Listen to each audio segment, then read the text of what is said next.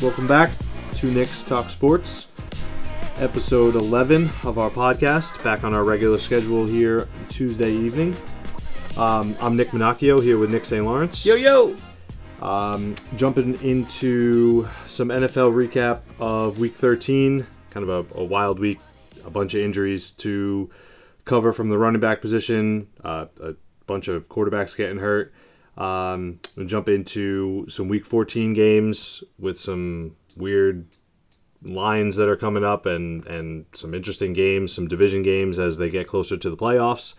Um, most of the fantasy season is probably wrapping up this upcoming week. So week 14 is a big week for um, for fantasy, and everyone might actually people might even be starting playoffs this week. But I would say most most probably wrap up um, you know, go into playoffs starting week 15. So, uh, huge week coming up with fantasy.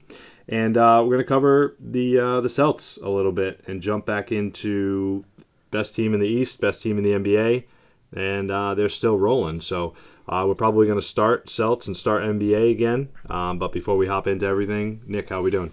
Good man. Um, I got about eight days until uh, I go under the knife, so um, getting to be crunch time, holidays, a lot going on, sport wise, personal life. Um, but as always, man, nothing better than talking sports with you on a Tuesday. Uh, and we'll jump right into it. I mean, uh, we're talking. You, you you said it best. Celtics best team in the East, best team in the NBA. Now you got all these fugazi analysts saying now they're the team to beat now, even though they've been rolling the whole goddamn time. Um, since we last talked, uh, they went uh, let's see, three and one, I believe, since the last time we talked. So four games in that stretch. The Heat back to back get the Nets. Uh, at the Nets and then at the Raptors. They're on a, a pretty big road trip right now. Um, and uh, again, they won three out of that four, uh, losing to the Heat um, the second time around. Um, and they've looked great, man. Um, I mean, what do you think? Yeah, so they're still rolling. Uh, that second loss, that second night to the Heat was an off night for Tatum. Uh, I don't even know what he was shooting wise, like four for 14 or four for 18 or something like that that night. He still had a double double, but he was he was just off that night. And you know, you know, I hate to say like the game could be attributed to him, but if he played even an average game, they probably walk away with that game. But um, neither here nor there. I mean, they're 20 and five right now, eight 80% win clip. You, you can't really get much better than that, I don't think they're going to keep that up for the rest of the season. But if they do, probably in line for pretty close to uh, a franchise record as far as for wins. So that'll that'll be close if um, if they keep it up for the rest of the season. Uh, like you just said, they're going on a West Coast road trip. They're going to be playing at Phoenix tomorrow night, at Golden State, and then at the Clippers and at the Lakers back to back next week, Monday and Tuesday. So they got a good little stretch coming up uh, yeah, I'm not going to put the Clippers and the Lakers in that category yet, but you know, Phoenix and then Golden State is probably going to be, I would say, their hardest two games stretch that they could come up with in the NBA right now, especially both of them being away at Phoenix and at Golden State. Um, so it's going to be a good little litmus test of them coming up. But as far as what they've done, you know, over the past week and even just from the beginning of the the season, the team's still rolling and we talked about this right before we hopped on, but I mean they're still without Rob Williams, which is gonna I don't think it's gonna mess up anything chemistry wise when they when he comes back. But I mean they're still just rolling. Yeah, I mean it's just wild. I mean that one game you were right. Tatum shot five for 18. He went zero for seven from the three point line that game. Ended up with you know uh, plus minus still a zero. Didn't like wasn't minus. Um, 14 points, 12 boards. Um, and Jaylen, which has been electric in this stretch, 37 points, 14 boards that game, and um, he, he's just been awesome. Uh, I mean, just just really fun to watch. I, I feel like that, you know, I'm saying the same thing, you know, um, over and over again, but he's just. Uh, I mean, obviously, you know, I'm a, I'm a huge Jaylen Brown fan, and his game has evolved. He's not the turnover machine he was at the end of the year. He's letting the game come to him a little bit better. Uh, you know, definitely been better passing the rock. Um, so in that stretch, Jaylen Brown, first game against Miami, 26 points, five assists, seven rebounds. Um, did have six turnovers that game, which is not a good thing. Then the next Miami game, he had 37 points, 14 boards, five assists. Again, another five turnovers. I, am talking about turnovers, and you know Miami just plays us tough. They're just that's you know uh, the type of team they are. But then the next game uh, against Brooklyn, 34 points, 10 rebounds, two assists, four blocks, Dominant. and two steals. No turnovers. Um, and you know sealed the deal uh, against Brooklyn. And then uh, last night you know, tough first half. I was speaking to you off air about it. You know, um, down three at halftime, and I mean the game was going completely uh, against uh, Boston, and you know, second half we just we're a freight train, man, and we don't stop coming. And you know, it's hard to beat us in a 40-minute game. And he finished 22 points, eight assists, eight rebounds, no turnovers again um, last night. Didn't have a, a, very good shooting night last night. One for six from the three-point line, and uh, you know, nine for 22 overall. But just that stretch, I mean, uh, he's been uh, he's definitely at the very least all-star level and showing that you know he's I would say closer to a one you know, B to, to Tatum than like just that two spot that for some reason he just gets like automatically, you know, uh, put as. And that's nothing against Tatum. He's been next to special this year. And, you know, I've been talking to people. I had a lot of qualms. Uh, Tatum's a guy I just love. I know you're a huge Tatum fan and we differ in, you know, the, the Brown Tatum, you know, love. And I think the thing is that about Tatum that I didn't like last year was, you know, he drive to the basket and he'd keep the ball low and get it, you know, uh, stolen or, or blocked, and then he'd wave his hands in the air, wouldn't get back Complain. on D, and complaining, not yeah. getting the free throw line. Seems like he put on a little bit of muscle this year. He's getting the free throw line. He's not having those those takeaways. On top of it, when the, it doesn't go his way, he's not. He's just getting back on D and shutting up, and uh, his numbers are are showing him. Like we said, he's the front runner for MVP. Um, he's just so good, and uh, to to be able to have these two superstars on on the team and uh, amazing supporting cast, it's just it's awesome to be a Celtics fan right now. So I think on twofold. So to to start back at your point with Jaylen, I mean Brown over the past month, just ripping this off of Yahoo Fantasy, is 28 points a game, eight rebounds. So 28 and eight is insane. Four assists, steal, shooting 54% from the field, 82 from the line and I mean, you and I agree on if we agree on one thing in basketball, it's hit your free throws, right? You're going to shoot 82% from the line while you're shooting six free throws a game. Perfect. Um, Brown, obviously, they're both they both put in work this offseason. So this was kind of was was my original point. The the work is attributed to them. Like Tatum and Brown both took the next step, in my opinion. Also, Mazzulla taking over as coach changed the offense a little bit and and almost gave them a little bit more it's like almost a little bit more freedom and they both took the reins and, and ran with it. They're both better offensively this year. I know the defensive numbers aren't the same as they were last year but again they're without rob williams so that's the you know a huge difference right. because he's arguably one of the best defenders in the league but one of the best rim protectors. But both of their um, offensive numbers are just insane right now. And over the past month, again, if you're if you're averaging 28 a game and you're shooting 54% from the field as a guard or swing forward, whatever you want to call them, that I mean that's huge. So their it, their efficiency, I don't I, I'll pull it up off of NBA.com, but their efficiency, both of them, is just insane right now. And, and if one has a down game, the other one has a great game. And that and, and that's that's exactly what you know, uh, I think makes them special is that we talked about this. I think what three pods ago. Like we hadn't had the game where they actually both kind of clicked, and and you know since then they've had a bunch of games where they both clicked But it seems to me like when the offense is lacking, one of those guys can definitively get you a bucket. And then the, the great thing is is like we talked about those two guys being super special and accounting for a, a lot of our points, but then our supporting cast is just ridiculous. I we've been you know keep harping on the you know on these guys like Grant Williams and Hauser and these you know um, and these other guys that are just shooting the ball fantastic. Not to mention like no one's talking about Smart. I mean the guy's having a really you know great season, kind of under the radar, and you know uh, and and so is uh, Derrick White. I mean the the the leaps and bounds of pro, you know progression in his game.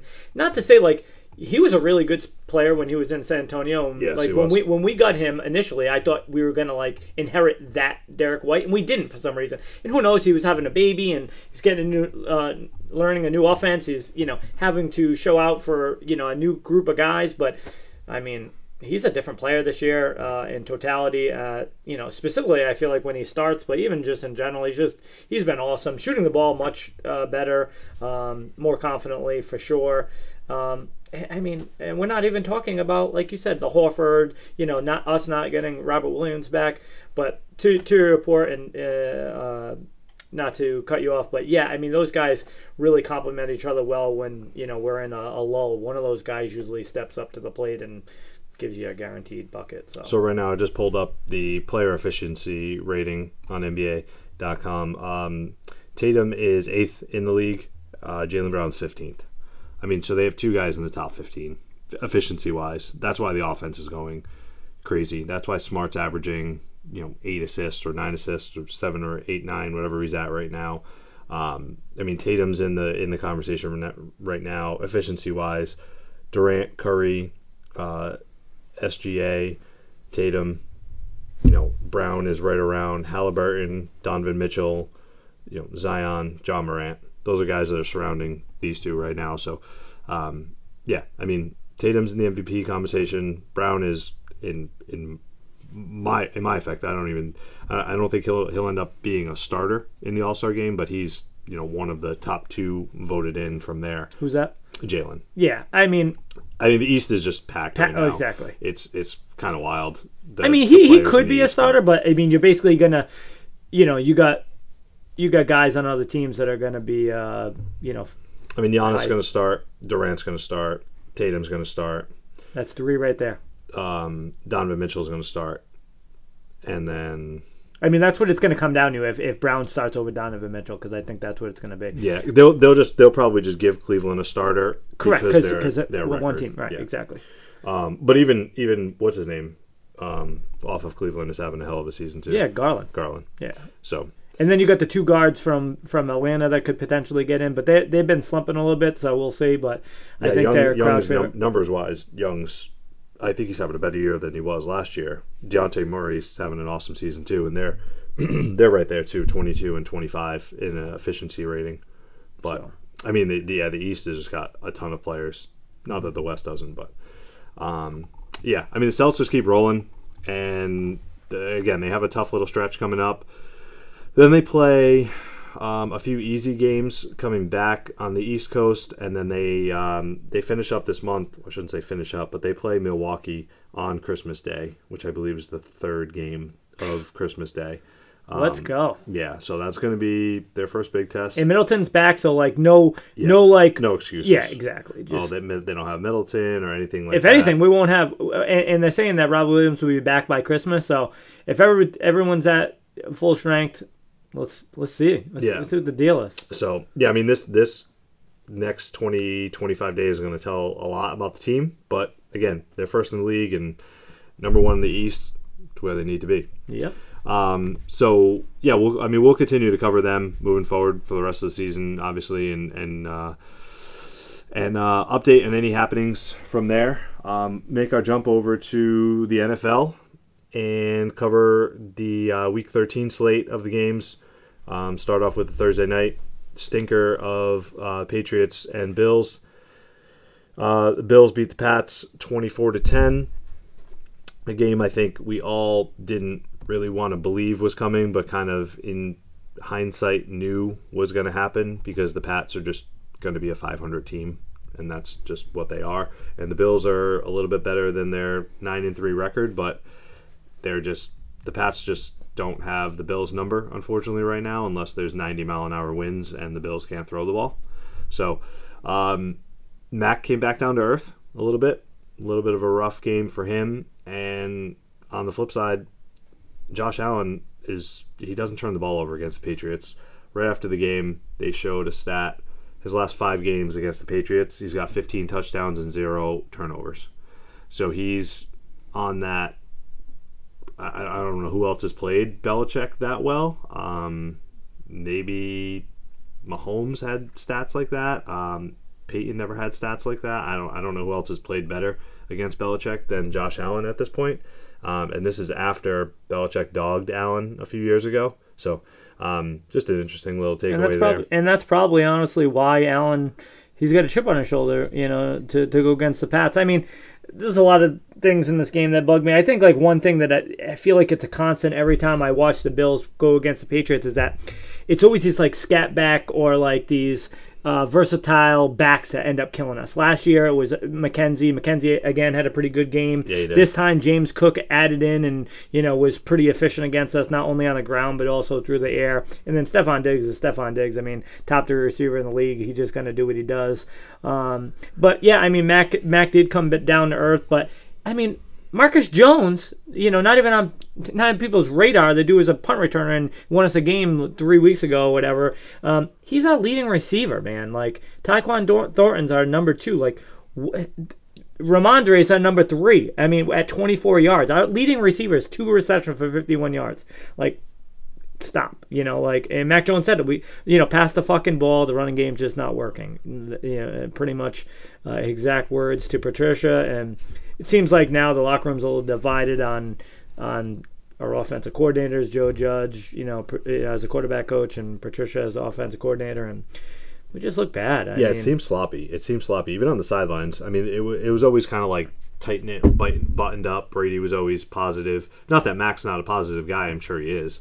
But again, he's he's probably just frustrated too. and Yeah, it's emotion coming out. over. you know, Kendrick Bourne, you know, goes on the air and basically, you know, states that like he doesn't feel like they're prepared of what they should be doing on third down and these downs to just go out and run plays. Like, well, that's not what that's it's not how a professional organization should be running an offense. And um, unfortunately, for a guy like Mac that was coming off a really good rookie season, he's, you know, he's regressed, and you know, you know, the fan base is like. It's I want Zappian and you know, the Mac Jones lovers like myself are like no it's not Mac Jones's fault you know uh, you know it's it's coaching and you know maybe it's a little bit of both but the bottom line is that we're not getting it done we the last two games were must win games for us to be in the playoff hunt. Yep. that might have sealed the deal for us so it is what it is as a Patriots fan but we need to make some changes Yeah, they're um they're not looking good. I mean, even going into next year, they they're they're salary cap wise, they're kind of a mess. So, you know, it's not like they can go into the offseason and throw a bunch of money at a Stefon Diggs or you know someone that could come in like that. Not that Diggs is a free agent, but just someone to bring, you know, bring the passing game up. Yeah, everyone's saying even know if they can- 2024 Yeah, like they're like oh Higgins Higgins push and you know Great. you know 2024 I'm like So cool I- like I have to year. wait another season like no and, and unfortunately and that's uh you know I hate to say it but you know being a snotty ass you know uh, Patriots you know fan because we've been good for so long and it just sucks to see them suck you know and uh you know we're the we're at the bottom of the division um we're one of the bottom teams in the whole league uh, it sucks. It sucks to see. yeah, it's never good when the Jets are above you.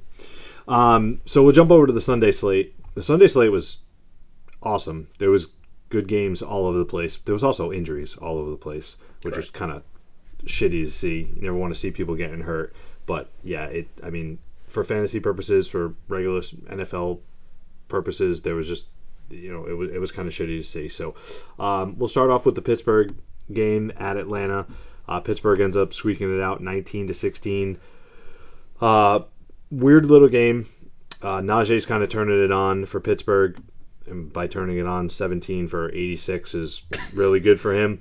But um, my uh, my takeaway on the Pittsburgh side, which didn't it, it, this didn't really make too much like headlines, but George Pickens came out afterwards and and basically dogged the offense and the coaching, and basically said that he, he's not happy with his target share. Uh, that that he wasn't getting targeted. And he only got two targets in this game. Uh, with that being said, I mean he's a rookie. He's also on a bad offense, and to come out and complain after a win is a shitty look. Uh, I mean, I don't know the guy's character. I don't know the guy from a hole in the wall. Just know him from watching him on TV. But uh, just definitely not a good look. And Tomlin's not going to take that shit very lightly. He's probably just going to put him in the doghouse even more.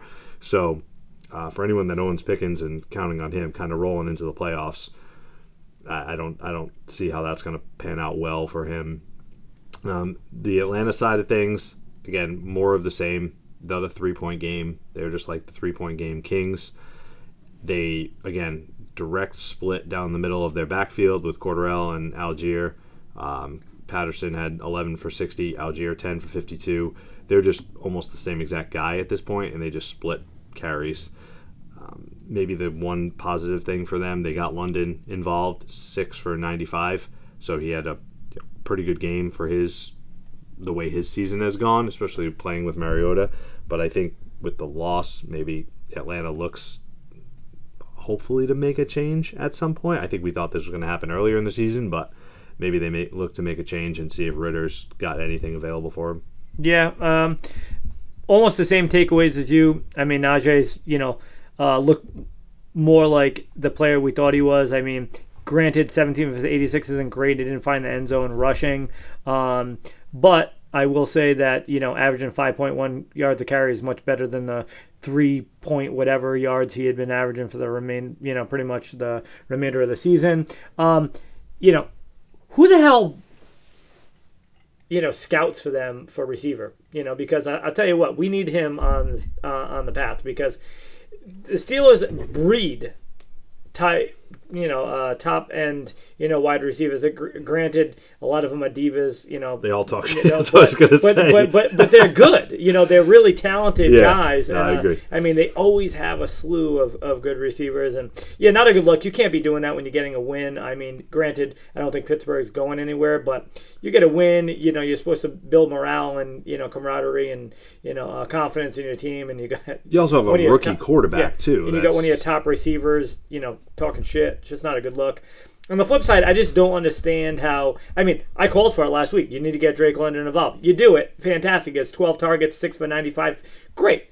But like next week, he could have like two targets again and do nothing. It's he probably like, will. It's like you like. Can we get some consistency? The only consistency that we know is their run game's usually legit. Again, you know, spreading the spreading the wealth. You said you know about Patterson and Allgeier, but Mariota and Huntley both got involved as a team, they you know uh, average 5.2 uh, yards a carry. I mean, they're a good running team. Period. Uh, you know, the problem is that's where it ends. Yep. You know, uh, and again, they lose in terrible fashion as always, like you said, in in three points. So we'll see. Uh, I think both of these teams are out of the playoffs. So like you said, it'd be nice to see Ridder, see what he's got, um, see if he can you know make that offense look any better. yeah, I don't think he, I mean he can't be much worse. So um, NFC North matchup was Green Bay at Chicago. Uh, the Packers win again in Chicago. Rodgers played played okay, didn't get sacked, and then came out after the game on the field and said that Soldier Field is a um, a second home to him and that he loves to come here and get a win, which was just rub it in the face of every Chicago fan that has been mutilated by Aaron Rodgers for what the past 10, 15 years or whatever. Um, but Green Bay looked good. Uh, Fields again rushing the ball all over the place, but two interceptions through the air didn't look great. Um, you know, he's not healthy. 254. That's what I was just gonna get to. 254 through the air is is nice, but he's definitely banged up. the Bears being three and ten at this point too. I mean, I wouldn't be surprised if at some point they just look at it and, and shut Fields down, you don't want him playing injured and then getting, you know, some sort of worse injury like a Robert Griffin knee injury type of thing, because that's just going to set you back for God knows how long. The kid's proved that he can he can play and he's good enough to win games. You know, just kind of sit him down and, and move forward from there. Um, again, it's kind of a similar sentiment on the Green Bay side. Like, yeah, they won, but again, Rodgers is basically like a sitting duck at this point. Like, what what are they going to prove? Even if they get to nine and eight, I don't think that gets them in the playoffs. So really, what's the what's the point of playing him? Maybe to see what Jordan Love has. Um, but yeah, that was pretty much it. And Christian Watson is a stud. Yeah, I mean that's that's my that's my my two takeaway uh, three takeaways uh, are number one, why did Fields play in this game? We talked about last week. I yes. mean, it was not 100%. They're not going anywhere. Like he's your franchise guy. Why are you putting that risk to get you know jacked up? He did have a sick run, you know, for a touchdown as you know um, typical fashion for Justin Fields. But you know, throwing the ball, you can just tell he's he's not there. Two interceptions, not a very good game. I mean, uh, they lost their top receiver and Chase Claypool, uh, you know, situation isn't working out so far. Five for 28, it's not going to do it. Uh, but yeah, Christian Watson is the guy. I mean, found the end zone again. Only three for 48, but then had a ridiculous rush. Uh, we talked about a few weeks ago. He took like a a slant across the field and went up the sideline. It looked like a gazelle. And uh, he did the same thing on a on a run play this time, and one for 46 and a and a touchdown rushing it, and you know three for 48 and a touchdown through the air. And I feel like he's now quarterback proof. I mean, he did it with Love. He's done it with Aaron Rodgers. Like the guy's just finally showing out right now. Um, that's all I got for this game. Um, so move on to a blowout game with Detroit and Jacksonville. Uh, Jacksonville just put up a, a, dud. dud. of a game. Um, I heard another stat too about Jacksonville on the uh, XM Fantasy Station, and I forgot exactly how many games it was. I want to say it was 35 games in a row where Jacksonville hasn't won back-to-back games which is unbelievable if you really think about it. Like they haven't won back-to-back games in 35 games. So in two and a quarter seasons, they haven't won back-to-back games, not once, which is crazy. But um, Detroit, I mean, they they look great when they when they look great, and they look horrible when they look horrible. But Detroit had a few games in the beginning of the season, the Minnesota game, uh, They the a Buffalo lot- game lot of games on- that got away from. Thanksgiving. They're five and seven. It, just win one of those. They're six and six. They're kind of right, you know, still in it. But um, yeah, I mean, they put up 40. Uh, it was 40 to 14. Goff looked good. 340 through the air, two touchdowns. Amon-Ra St. Brown turned it on just like he did at the end of last year, and he won some fantasy championships at the end of last year. Uh, he's doing the same again this year. 11 catches on 12 targets, 114 yards, and two TDs. Uh, it's back-to-back weeks. He's had actually even might even be three weeks in a row. He's had really good games. Um, and again, Detroit running the ball with Jamaal Williams scores another touchdown. I'm pretty sure he still leads the league at this point. I think he has 13. Um, Swift played much better for them, which was good It's about see. him being healthy, man. That's all it is for him. Yeah. He's good. Definitely good to see him get 14 carries, but again, I think some of that might have been because they were getting they were blowing out Jacksonville. Um, but yeah, I mean Detroit overall looks pretty good offensively. Yeah, I mean, a, a couple things. One, like, what the fuck, Jacksonville? Because like, they have like a week where they shine. You're like, oh, like that, they have promise. Like, this is a pretty good team. Like, oh, Trevor Lawrence, he looks pretty good. Mm-hmm. And the next week, he looks like absolute shit. You know, it's just like they have zero consistency. I didn't know that stat you just said, and that just makes sense because they have like it's a really big roller coaster ride. Anyone that's a Jacksonville fan, I feel bad for you because it's a whirlwind every week. You don't know what you're gonna get. There's At like least, I'll- seven Jacksonville fans. yeah, at least on the Detroit side, and we said this in the beginning, they were going to be entertaining to watch. I mean, they they still are five and seven, um, but I mean, they got a promising future, man. I, you know, barring health, I mean, Jared Goff isn't maybe like the best guy, but he he can still slang the rock. He's had he had some decent years in, in uh, uh, at the Rams, but I I don't know mean, if dude, he's the the guy. Super Bowl. Yeah, I mean, but then you got you know Swift and Williams. Swifty is uh, big only if healthy. I mean, the thing is he's made of glass. He's always hurt. But I'll tell you what, DJ Chark's finally not injured anymore, and he had a pretty decent game, five for 98. St. Brown's legit. And they got Jameson Williams back. Granted, it was his first game. He only got one target, and they're kind of easing him back into it.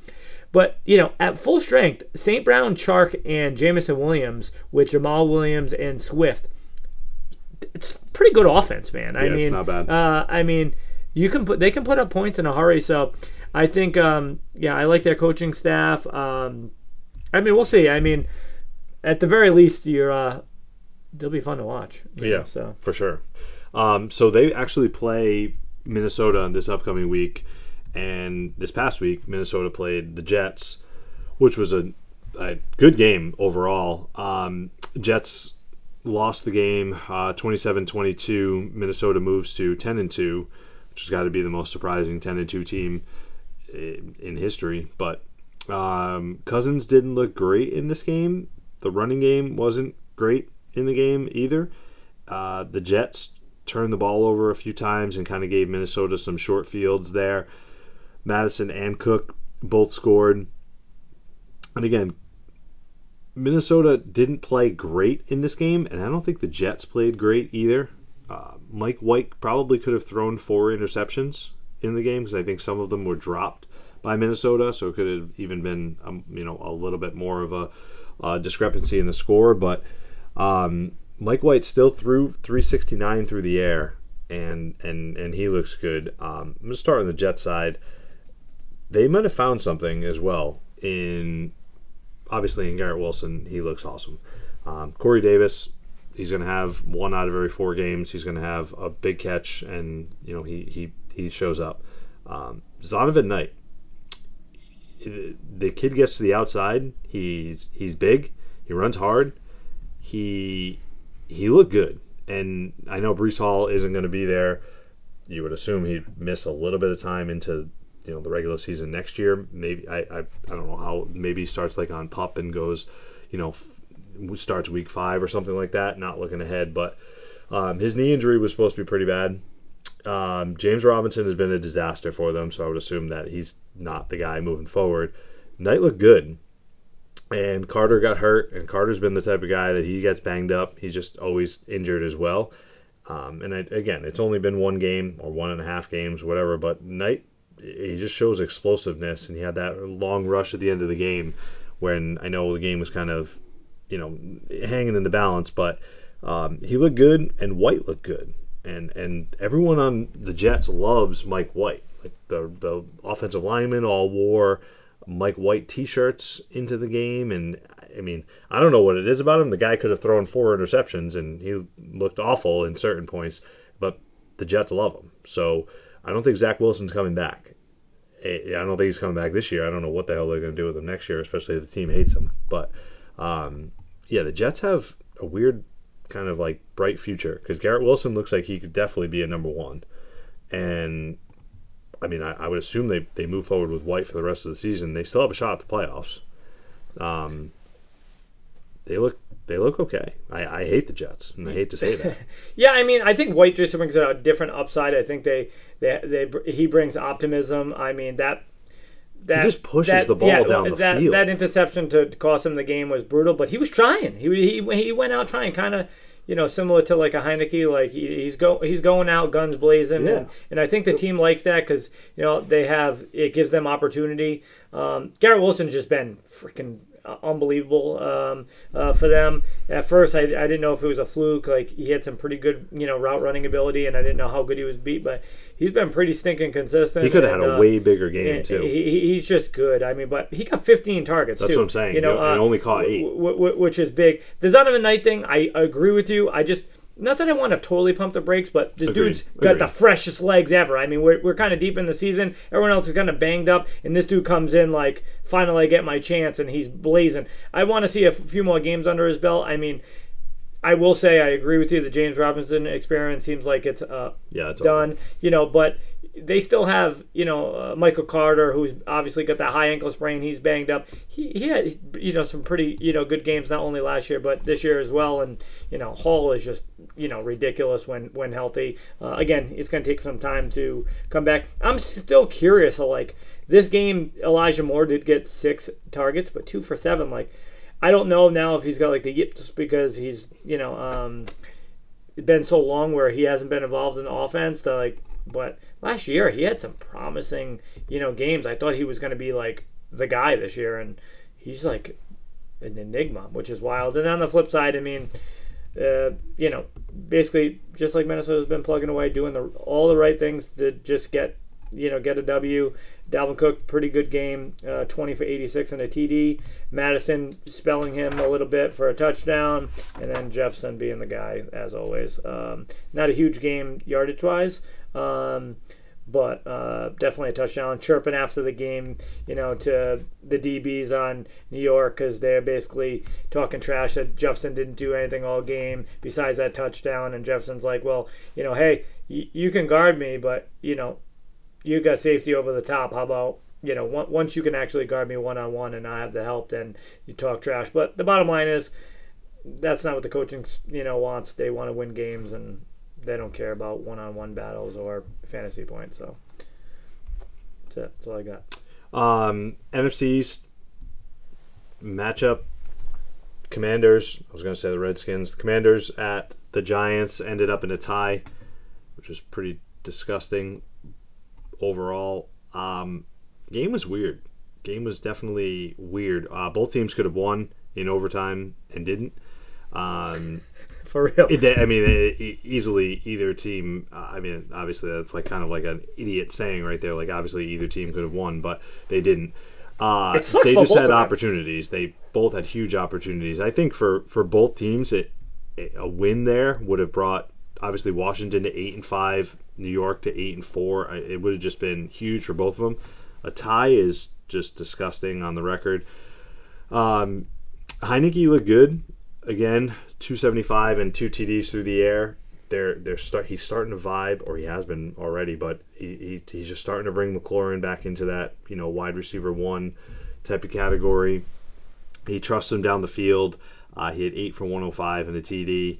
Uh, they're on by this upcoming week, which kind of sucks, but um, they've been uh, they've been from a fantasy perspective been good stat wise. Um, their I mean their offense hasn't been scoring a ton, but Brian Robinson again 21 for 96 on the ground, uh, chipped in with two catches as well. So he's been looking you know, pretty good. I would say if you have him as a as a flex option or even worst case you know wide uh, running back two, not terrible at all. Um, on the Giants side, they're again coming back down to earth where they were. They were rip roaring, you know, one of the best teams in the league to start off, and then injuries hit and you can just tell the injuries are, are taking a toll on them because they're the the passing's just not the same as it was before. Jones still kind of running all over the place, 12 for 71 on the ground, um, but he's getting hit a lot.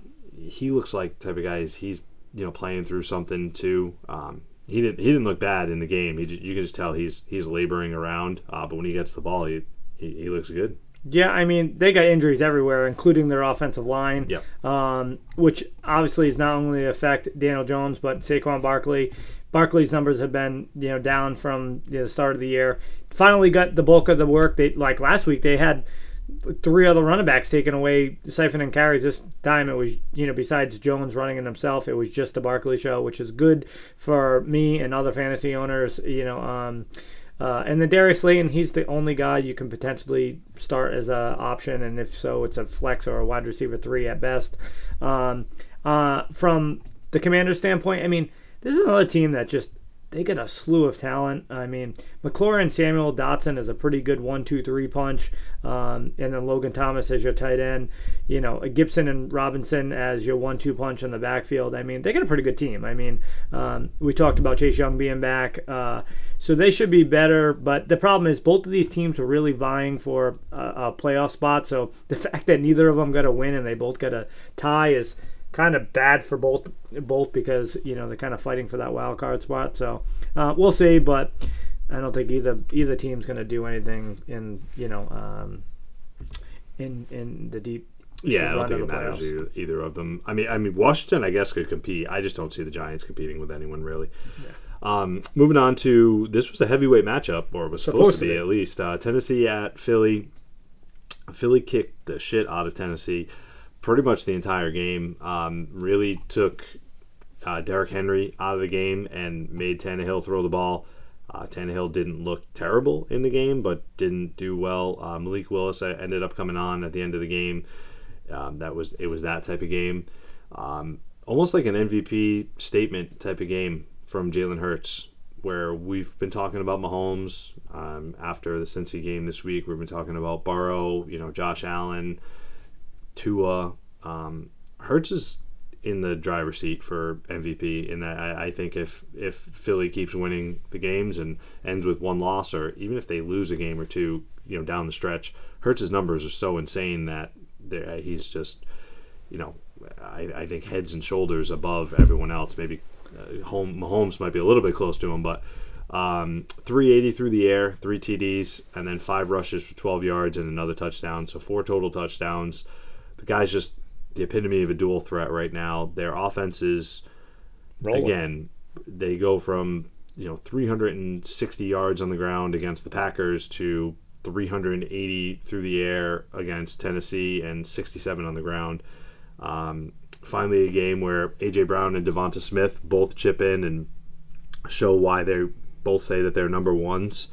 Brown had a ridiculous double move where I don't even know the DB's name, but he tried to get in his way. A, Brown basically just stiff armed him to the ground, caught the ball, and you know went 40 yards with a touchdown. Walked in. He could have stopped at the one yard line and had a picnic.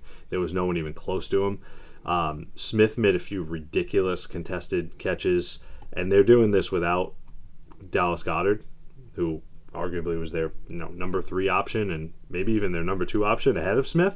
But yeah, I mean they're they're just rolling, and again Tennessee if they get down in games and Henry gets taken out of the game, they're gonna have trouble.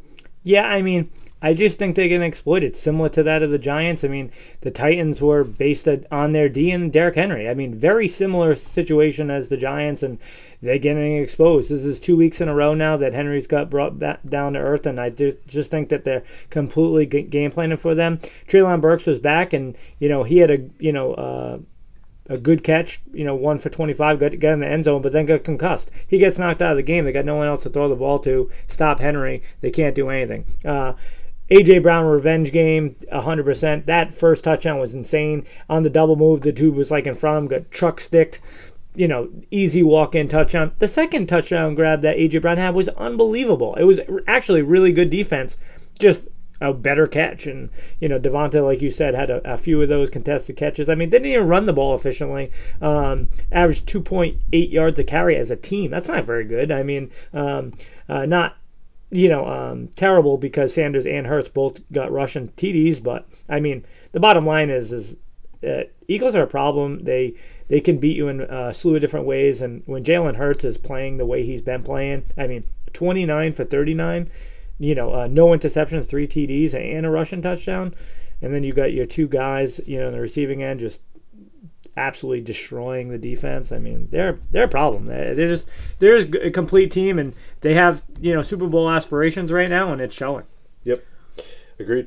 And um, yeah, I I mean we're gonna we're gonna have some interesting power rankings, I'm sure, with some you know some different change ups, yeah. different changes that we're gonna throw in there. But Philly's still you know however you have them one, two, three doesn't even matter. I mean they're they're a Super Bowl favorite at this point. Um, and and like you said, a complete team. And uh, from from one complete team to another complete team in uh, the Denver Broncos, a complete pile of shit. That's so bad. Man. They played at Baltimore, and I swear I'm not sure what it is, but basically, this game is hideous. If if Denver's playing a game it's going to be disgusting. It, no matter what, it just doesn't matter who they play. They could play the '92 Dream Team in basketball, and they would muck it up, and Bird would get hurt. Jordan would would go four for 18. It, it just, it's they're so bad. Um, Wilson, no touchdowns again. He didn't look good. I, I mean, he hasn't looked good all season, obviously, but Latavius Murray led the backfield. Um, I still can't get over that. Yeah, it's it's it's funny, but it's just sad. It's actually them. not funny too. You know, it's a both. Um, Mike Boone came back off IR, so that's paying off for Lima, who spent thirty-four dollars in FAAB on him in Week Four. Uh, finally, six carries for 18 yards. Killing it. Um, he's doing well. And Denver, from a receiving perspective, this is the only positive I think you could take away from the season is that Greg Dulcich is definitely a, a tight end yeah. that they can roll with moving forward is six for 85. Again, I, I, mean, I feel like you might as well just like pencil him in for that that stat line every week. Um, I think Sutton got hurt in this game. Yeah, yeah, Sutton got hurt. Uh, Jeudy played. Again, Sutton and Jeudy don't have. They don't even like they can't play on the same field at the same time for some reason. So when Sutton went out, Jeudy had a few catches, and that was what it was. Uh, yeah, Denver was just a mess. On the Baltimore side, obviously the big story was Lamar getting hurt uh, Snoop Huntley com- comes in and I won't say played better than Lamar has been playing because he had an interception and didn't look great through the air, but he had 10 for 41 and a touchdown. Um, the rushing game outside of Huntley was really, really bad. Kenyan Drake and Gus Edwards both looked awful. Kind of game game scripted out because they were losing for most of the game.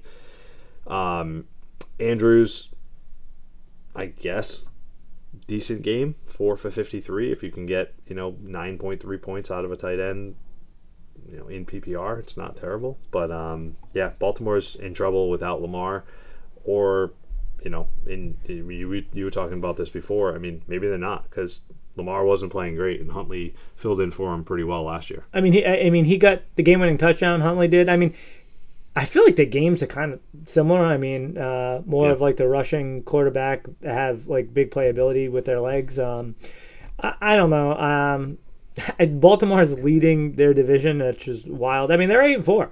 Uh, they just another team. I just I think they can get exposed by anybody. So um, this game was ugly. Yep.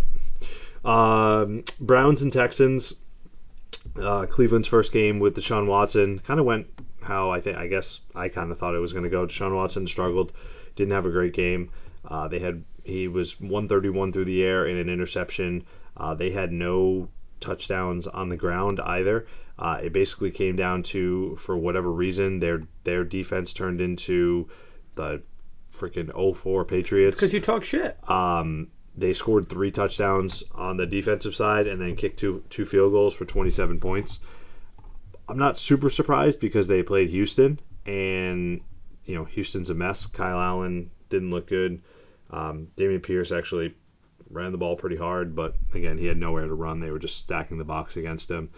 Um, daring Allen to throw, he threw two picks. There was fumbles all over the place. Um, Houston's one in ten on the clock for the first pick in in the next draft. It's just so again, it's just going to be what quarterback are they going to take, and whoever they take as a quarterback, I pray that that quarterback has life insurance because he's going to be running for his life and he's going to get hit and all that stuff. So uh, they really have no other option besides to just you know pick someone and pray that he's going to not get injured. Yeah, they need a lot of things. It's just not just a quarterback that's going to fix that team. They need a lot of, lot of help. Um, yeah, Deshaun Watson hasn't played a game in like a, you know, in years. I feel like so. Um, I will see. I mean, definitely didn't look very good in this game. Uh, No. Like you said, it was completely dependent on their defense. Nick Chubb still did his thing, 17 for 80, didn't get in the end zone, but still, you know, a pretty decent game.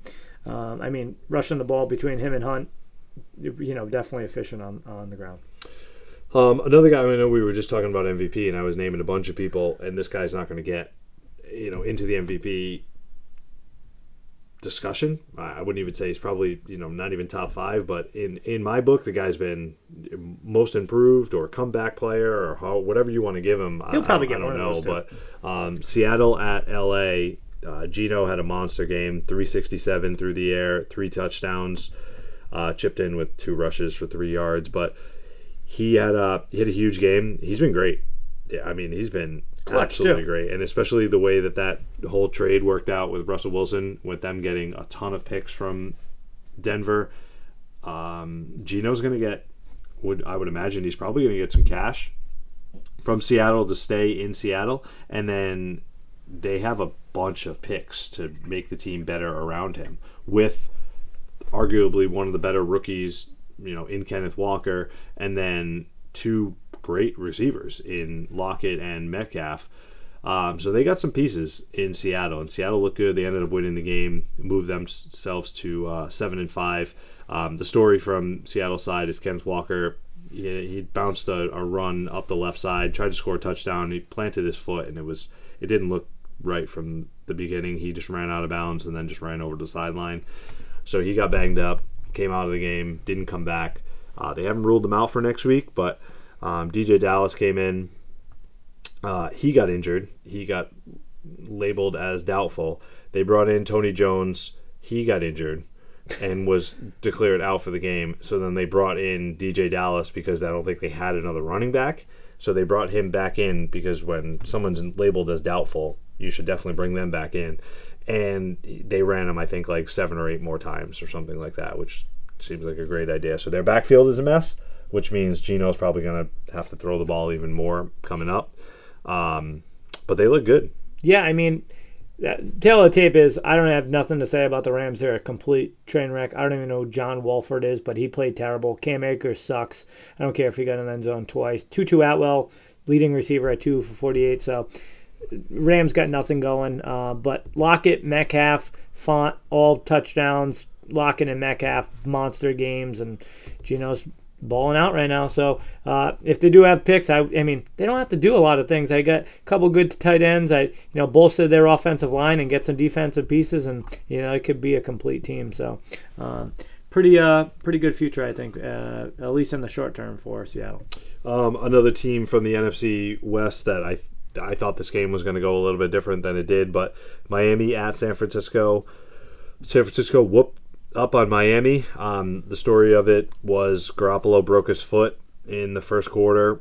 He came out because um, everyone knew that Brock Purdy was going to come in and throw for 210 and two touchdowns against Miami's defense. Uh, Brock Purdy was Mr. Irrelevant. He was the last pick in the draft. A rookie out of, I believe he's out of Ole Miss, uh, Iowa State, excuse me, um, one of those Midwestern cornhusking teams.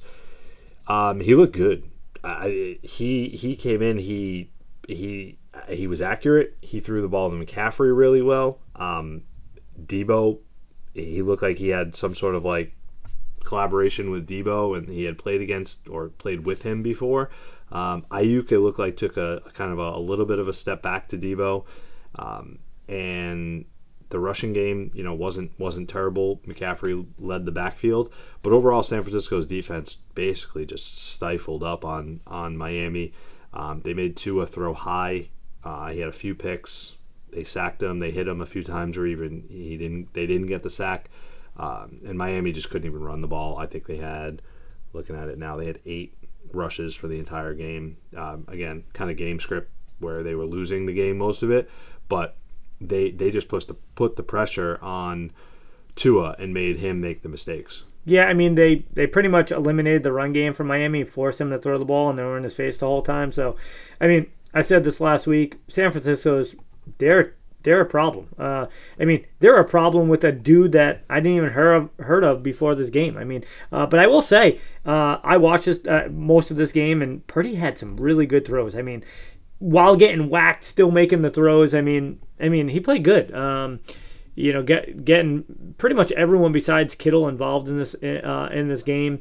Um, I think, believe it or not, this Christian McCaffrey Jordan Mason combo is pretty good because Mason's the like the bruiser, and then Christian McCaffrey comes in and you know he's does everything. Um, they did try to you know run Deebo a few times. I think you're going to see that a little bit more in, uh, in the future, especially now that they have you know uh, a rookie quarterback. But um, the only I think my only qualm about this game.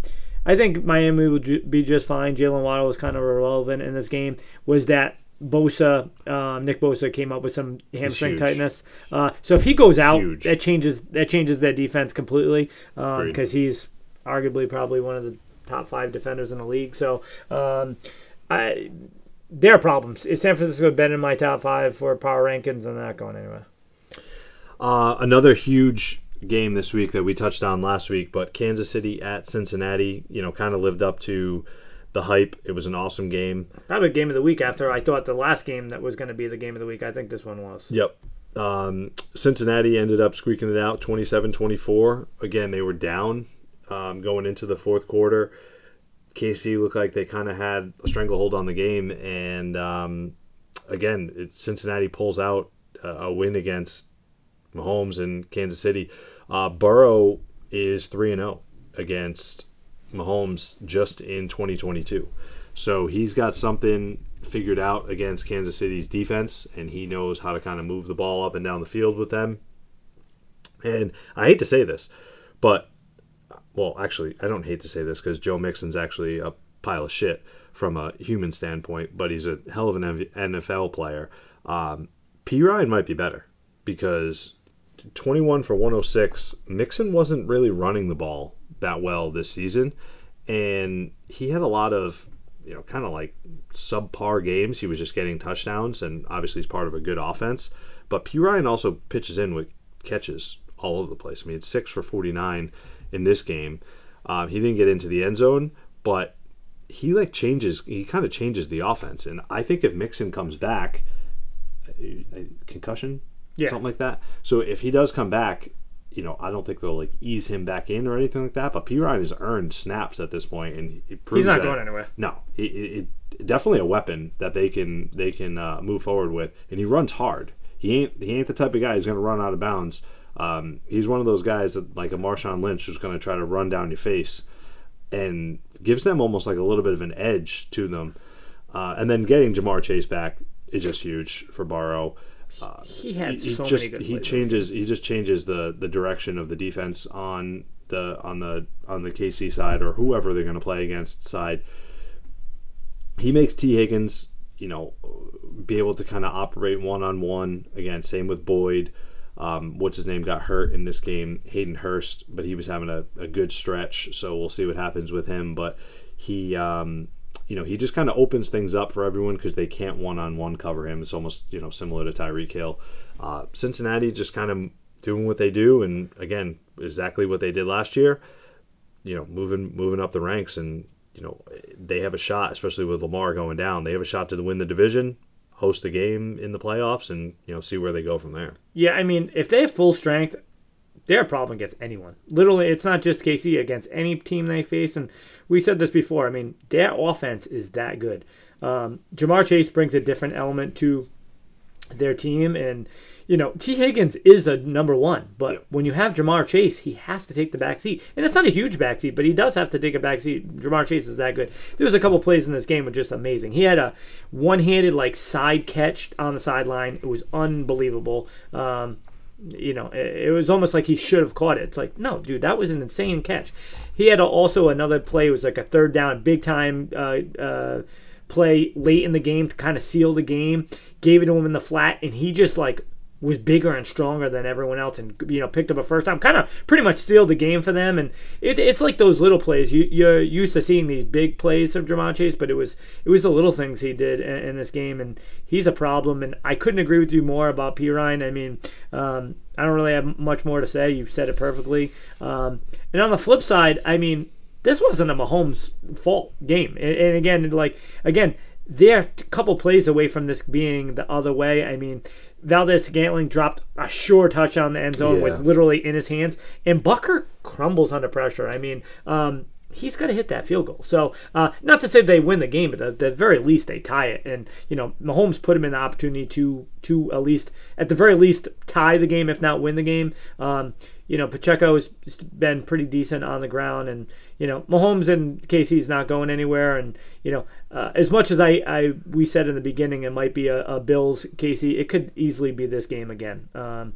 and this was that this was the result in the championship, 27-24, and you know, um, this is twice in a row that they've come out with the same score, and I know that doesn't sit well with Mahomes. The one thing too that what that Cincinnati did that a lot of other teams haven't been able to do, they took Kelsey out of the game. I think Kelsey had his first catch deep into the second quarter, maybe even his first target deep into the second quarter. They were they were, eh, eh, you know, just from an average NFL guy who's sitting on his couch watching the game. It's not like I'm watching you know film after or whatever, but they had like this bracket coverage on Kelsey where they just gonna weren't, weren't gonna let Kelsey, you know, break it, and they they I think it, they looked at it as if we just cover Kelsey, don't let him have you know two three touchdowns, you know 110 yards, that the rest of the guys on KC can't beat us type of thing. it, uh, what I did notice, and again, it's only two sacks for you know uh, 12 yards on Mahomes, but it seemed like rushed, taking taking away that security blanket and Kelsey, that's Mm-hmm. always that check down. He's like having to like do way more than he normally does, and I and it definitely had an effect on Mahomes. Um, again, we say that, but yet he was still 16 for 27, 223, 98.2 QBR with no interceptions. I mean, um, dude's still really good. So, um, and it, it should have been, it should have been better. I mean, Scaling, you know, uh, should have had a touchdown. I mean, that it was literally could not be any easier of a catch. Yeah, and then like you just, it. I mean, you touched on it too. Butker missing the kick. Who knows what happens if they go into overtime or you Right. know even. anytime you have, they have the if if Casey gets the ball, they have a chance to score. So. Um, so another divisional matchup in the AFC West. Uh, the Chargers at the Raiders. Good game. Yeah, it was a good game. There was a, I mean, the afternoon slate was, it was offense all over the place. Um, I don't know who's going to win this award, but I feel like MVP has turned into a quarterback award, and Offensive Player of the Year has turned into a non-quarterback award. But Josh Jacobs is going to win Offensive Player of the Year at this point. Um, another 26 for 144 and a touchdown, uh, chipping in with two catches for six yards.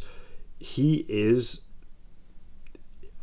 I don't I don't even know if he's like, you know, defense doesn't matter who they're playing because he's he's done this against everyone they've played. Essentially, I think he's had a few down games, but he's just he just does it week in week out. Um, he bet on himself and it is paid off because he's going to cash in. You know, knock on wood that you know no crazy like knee injury or something like that happens before the end of the year. But he's going to go somewhere next year. I I doubt Vegas pays him because they're hurting for money. But he's going to go somewhere and, and be their RB one. Um, and then Davante Adams had another monster game, eight for 177 and two touchdowns, kind of putting his name back in the hat for the best receiver. Carr's been good. I, I saw a stat they they posted it. They hate him for some They reason. posted it right as the game was starting. I, I want to say it was like right right before the um, uh, his first his first snap, and it was something like he had 240 and two touchdowns in five straight games.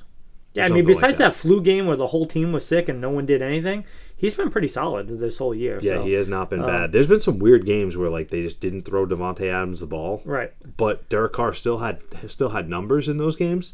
Um, Mack And- Hollins, man, this guy's like 31 years old. Never heard of him. and He's having a decent season. yeah, he He's is pretty not bad. big dude too. For them to put up 27 points and two guys to have, I mean, Josh Jacobs had two catches. No one else had. Enough, you know what I'm saying? Like Foster Moreau had one. Mack Hollins and Davante Adams, that was it. And then Josh Jacobs just run the ball down their throat. So they have a very thin margin to win games. Vegas does. Like they can't turn the ball over more than once. Maybe. And Adams and Jacobs have to ball. Yes. You know. Um, and then the Chargers are going to Chargers. They're just uh, almost like a 500 type of game. I always find ways to lose games, man. They do. Um, Ekeler again, you know, 15 touches, Pretty solid game. Another 100 100 yards. yards. It's just like a ho hum. You know, another week for him. Uh, finally, Keenan Allen has a touchdown. That, a, that t- pass was nasty, by the way. yeah. Um, they look. He looked good, I should say. Herbert, again, I don't really know if his this game's on him by any means, but 335 through the air and a touchdown, no interceptions. He was under pressure again. Uh, the kid 48 from attempts. No, the kid from Vegas, um, the white guy, Crosby, Crosby, Max yeah, Crosby. yeah. He is He's an animal. fucking animal. Yeah, he is an animal. He's very underrated.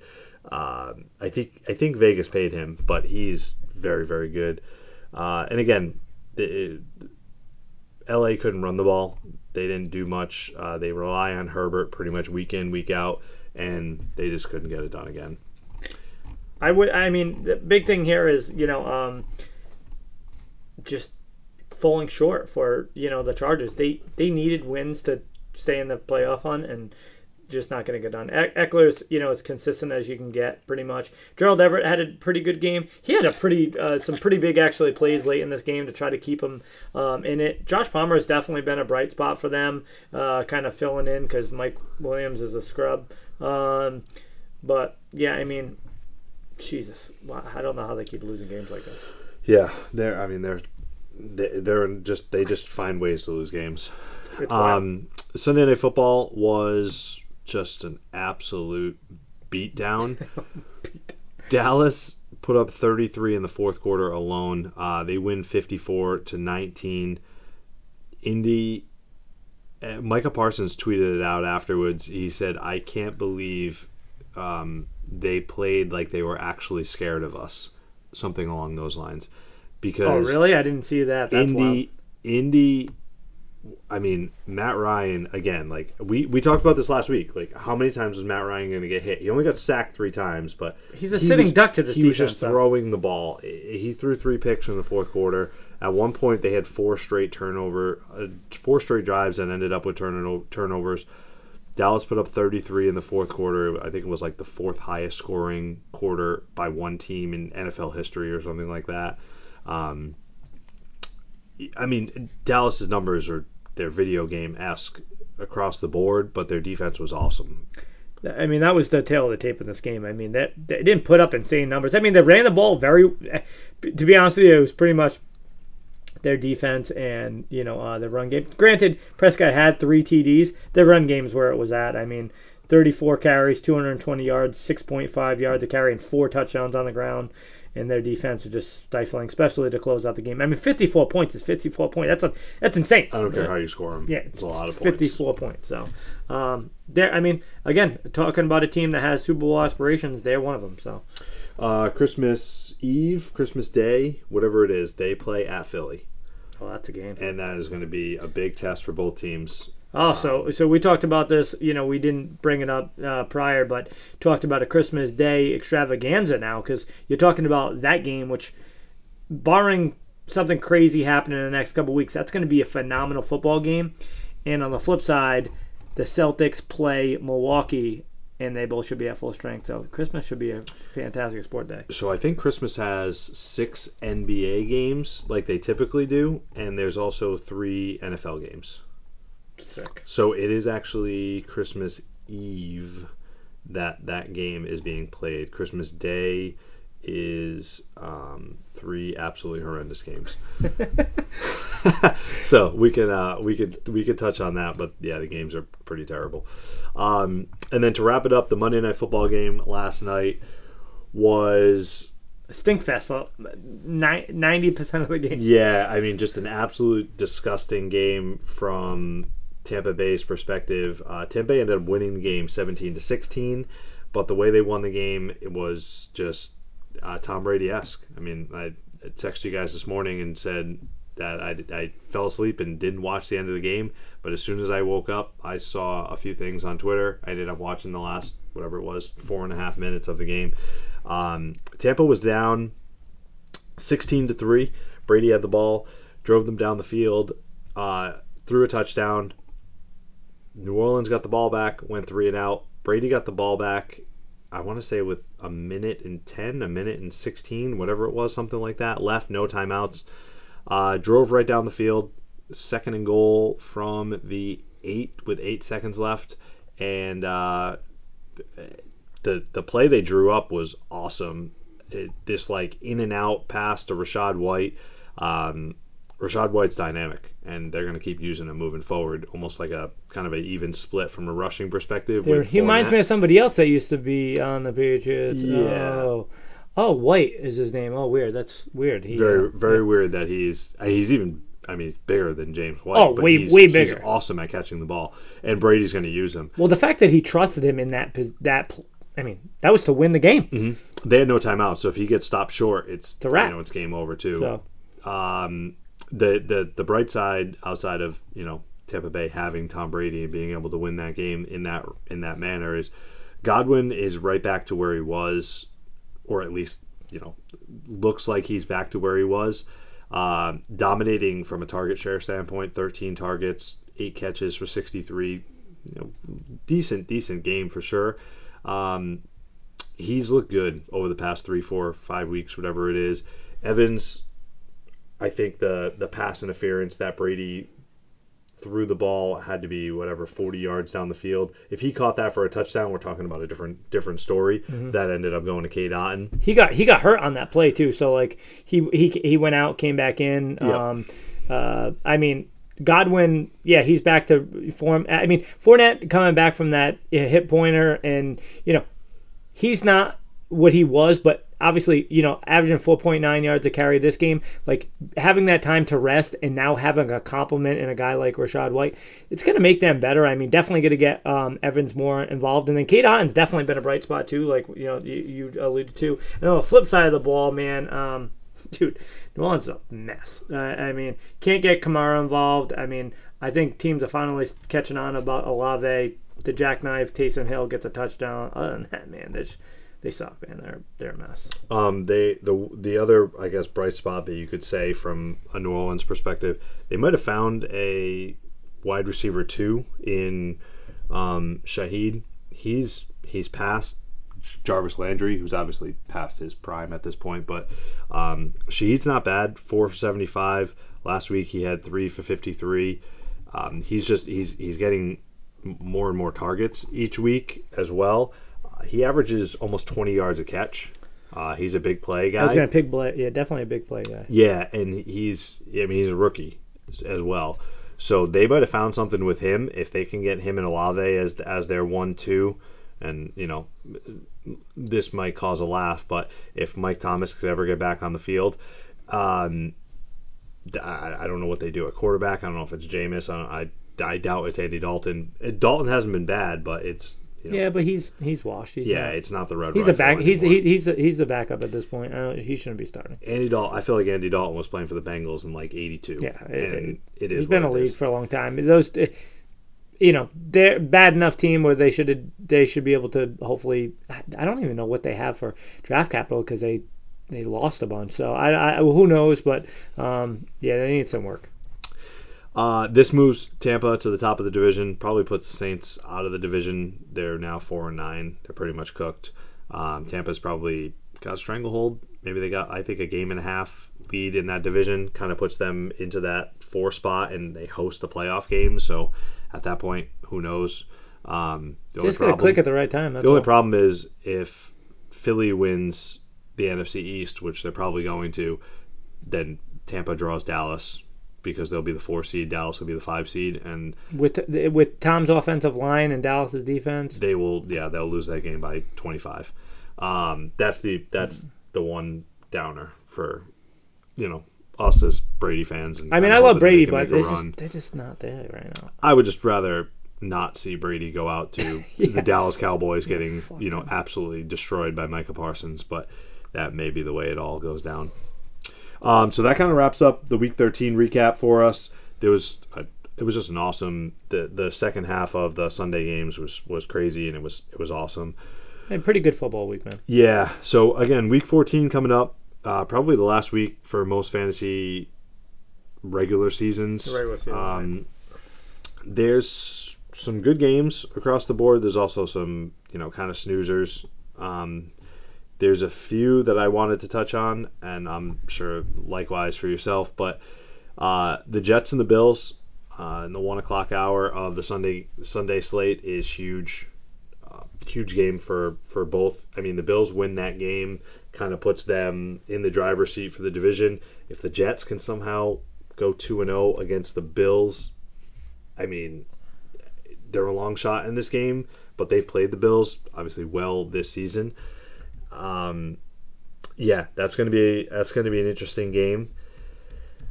Um, we just talked about this offline, but one of the weirder lines of the week, the Vikings are ten and two, and they're playing at Detroit, who's five and seven, and Detroit is favored in the That's game. That's insane. Uh, so another division, another divisional game there. Um, I guess the Lions still semi have a shot in some capacity to, to make the playoffs. So this is kind of you know they have to win out.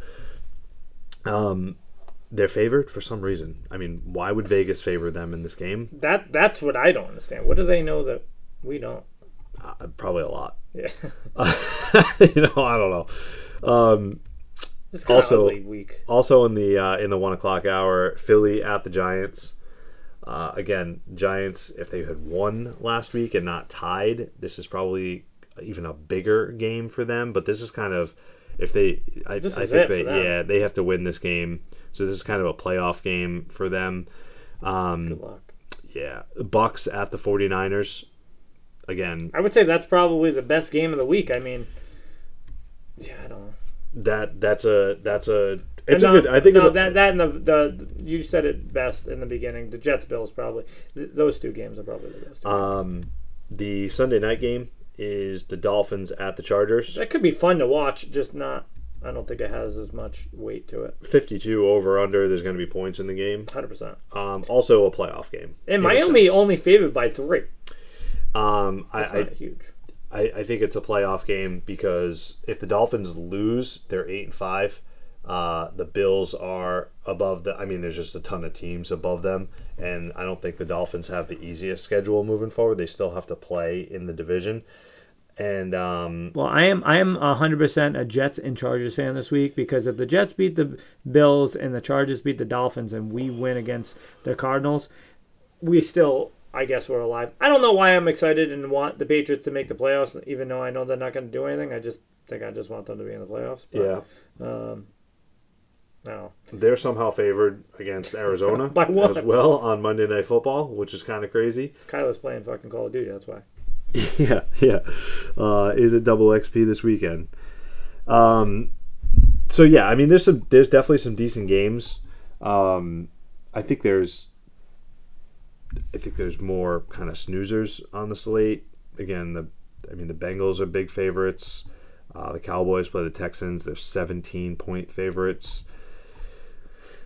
Even the Philly game, I mean, they're seven point favorites. KC plays at Denver, which is weird because it's a divisional game, but KC's favored by nine and a half. Um, Should be like 19 and a half. yeah, the, the one But I don't know though. I one mean, problem is though, I mean, if there's one constant on Denver, their defense, defense is good, Yeah, I agree. and they might be able to replicate what Cincinnati did, if anyone can. Um, That Steelers Bronco, I mean Steelers Ravens game could actually be a, a pretty good game. Just be, neither of them are like high octane offenses, but it'll be a defensive battle, and uh, Ravens need that win. Um, and actually, believe it or not, the Steelers kind of need that win as well. Even though I don't think they're gonna go anywhere, I just think they they do need that dub. So Steelers are favored. yeah, So I mean that. Oh, that- really? That, goes to show you what yeah Oh, what, two and a half, right. what Vegas thinks of Oh. Huntley. Um, but the Ravens have actually been better away. I mean, the four and two record wise away from uh, M&T Stadium. So we'll see. But I'm uh, I'm not a quitter. I'll tell you that much. But I was um, killed it.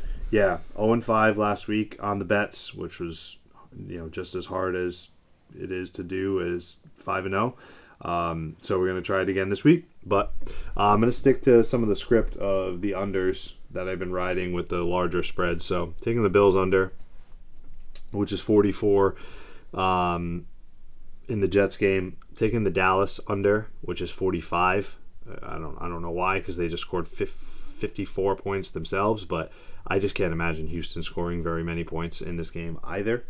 Um, I'm taking the Chiefs under in the Broncos game as well, um, which is 43.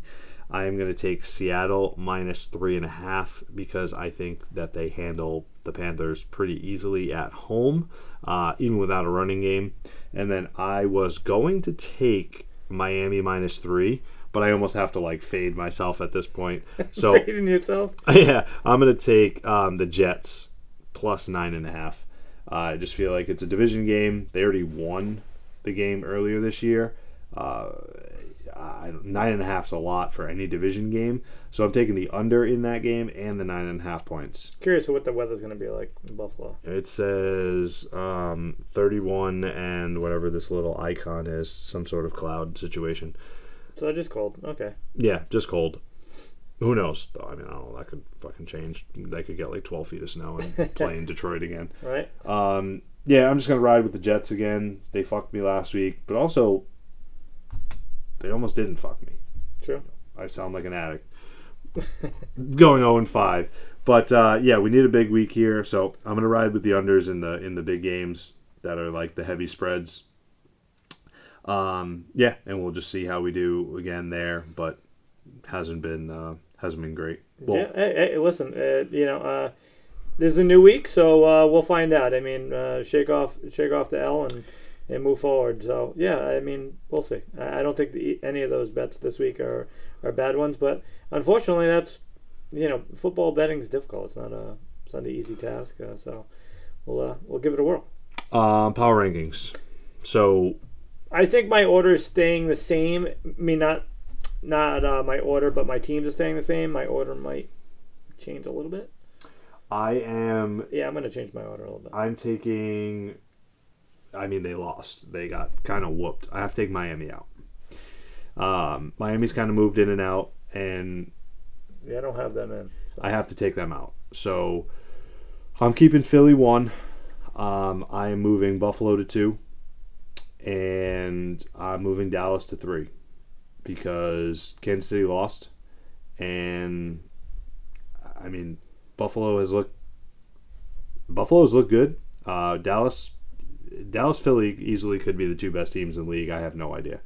Um, and then for my fifth, I was gonna put San Fran, but again, I the the quarterback thing. It, if if Garoppolo stayed healthy and, and they won this that game in the same exact manner, I probably would have put San Fran there. Um, I'm gonna put Cincinnati. Uh, they're eight and four. They're probably in the driver's seat for the division now because Lamar's hurt, and they just beat Kansas City. So um, I'm gonna put them at five with kind of a five B of being San Francisco. Okay, I like it. I mean, I'm I'm I'm very similar. I got got it. KC can't be number one for me right now, so I got to put Philly back in the number one spot. I'm still gonna put KC at two. Um,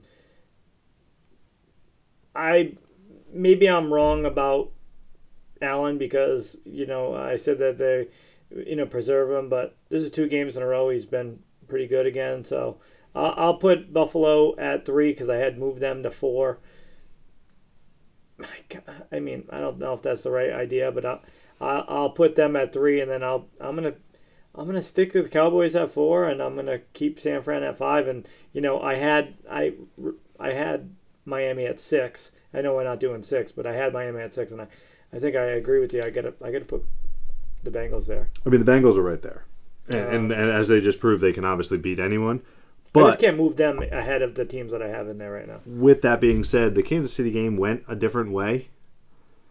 Butker hits that field goal, and I know that's not how this all works, but Butker hits that field goal, and Kansas City somehow wins in overtime.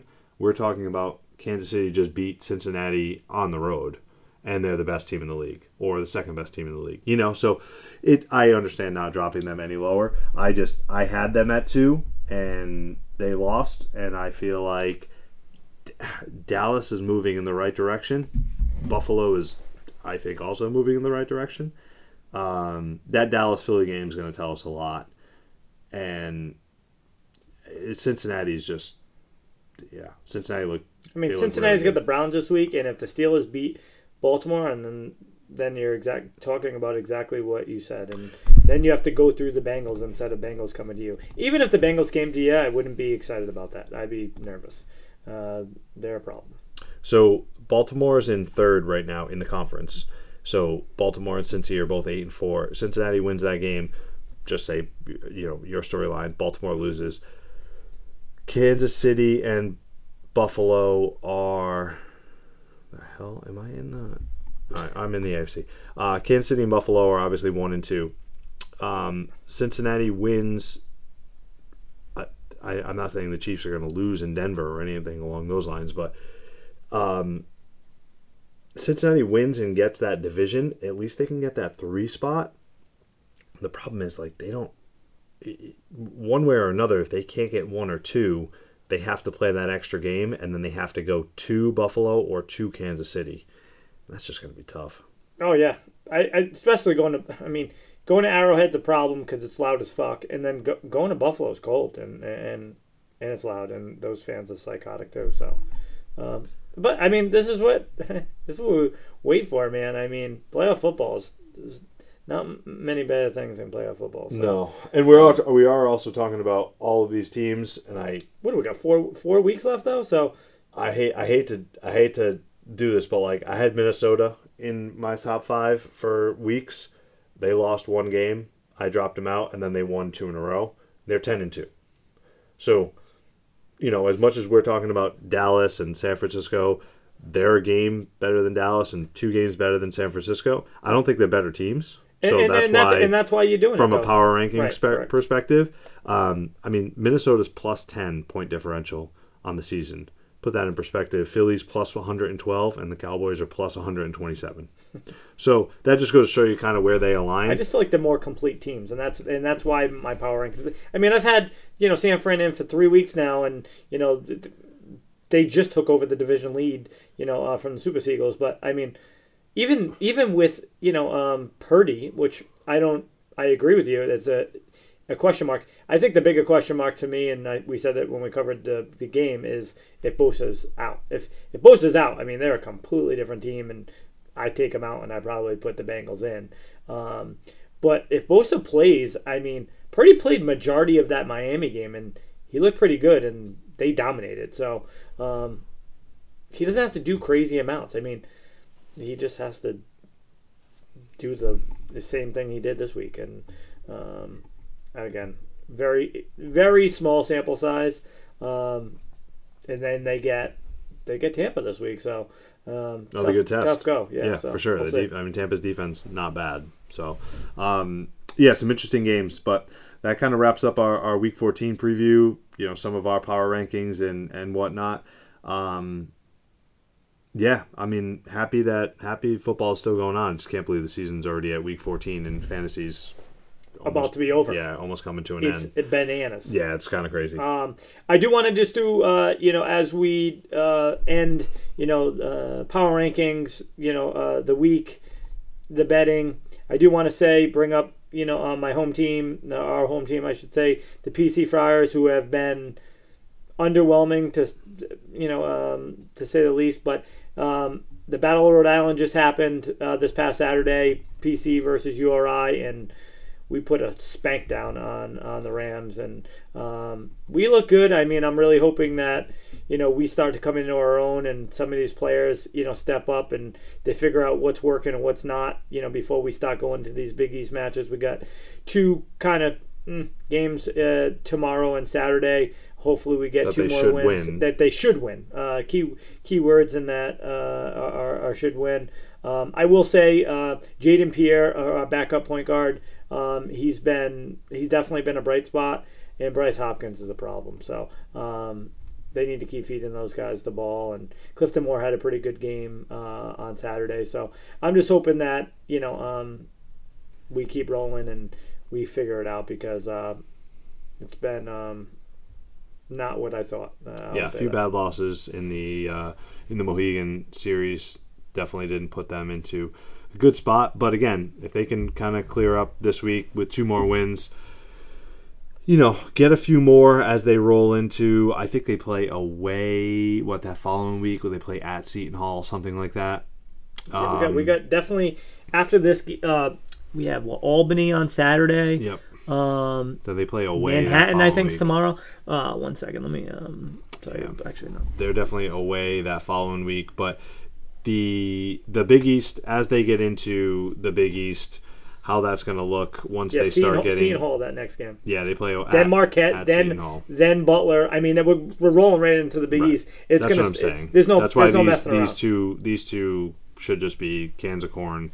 Hopefully, with Albany and Manhattan, that they're you know just take care of business. I mean, and do it. January is going to be tough, man. I mean that. So so we have Manhattan, Albany, and then the round out uh, um December is Seton Hall, at Seton Hall, then Marquette at Providence, and then we play at Butler um, the 29th.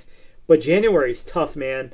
January is real tough. I, we have DePaul at DePaul, then UConn at home, then St. John's at home, then at Creighton, then at Marquette, DePaul again at home, Butler, and then Villanova to end you know January. So there's no there's no half stepping in January, and you know we need to you know figure out you know uh, this chemistry prior to you know getting to this Big East because uh, it's going to be tough. I mean, the one I guess good thing there is not good, but the kid from UConn just got hurt too. That was one of their um, I mean they're ranked fifth right now. Um, so maybe that makes that game a little bit easier. But yeah, I mean, let's just handle business this week and kind of roll into the Big East from there.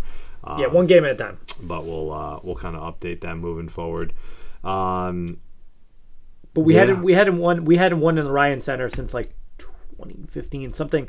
It's been a long time since we uh, we won uh, at the Ryan Center. So um, good for PC. And again, uh, don't want to take anything away from the Rams. I mean, if basically if PC's not playing the Rams, I'm a Rams fan. If you know, uh, same thing you know with uh, you know Bryant basketball. I mean, I root for Rhode Island. Period. Uh, but PC is at the top of the pecking order for me. So Bryant might be the best team in the in the uh, state. yeah, right. Kind of wild to think when they were Division three, like you know, five years ago, or something like that, and now they're playing Division one schedule and they're awesome and getting like transfers and all sorts of stuff. It's it's kind of wild to think of like when what they came from. We went Um, to Bryant basketball camp in like t- 2000, or not even, not even like 99. And what we were, com- you know, from what we were used to, it was an awesome gym. But Right. from an actual like Division One perspective, their Forget facilities are horrendous. It's like it's like a high school compared to some of these places. so uh, good for them. Good for Bryant for getting guys and and uh, you know showing out. Yeah, man. Um, again, another week in the books, man. Um, any closing statements, bud? No man. Um, hope everyone has a has a good week. Uh, goes a little bit better in their betting than 0 and 5, and maybe we can you know turn this thing around. But uh, not much outside of that. Yeah, know, good, luck, in fantasy. in week 14. That's what I was going to say. Good luck. I know we need wins in all of our leagues to either clinch a bye Yep, or quarterfinals. or- Most quarterfinals start next week. so. yeah, or to make the playoffs. So you know, good luck in your fantasy matchups, and uh, that's pretty much all I got for the week. Yeah, man. Have a good week. Absolutely, catch everyone next week. Later.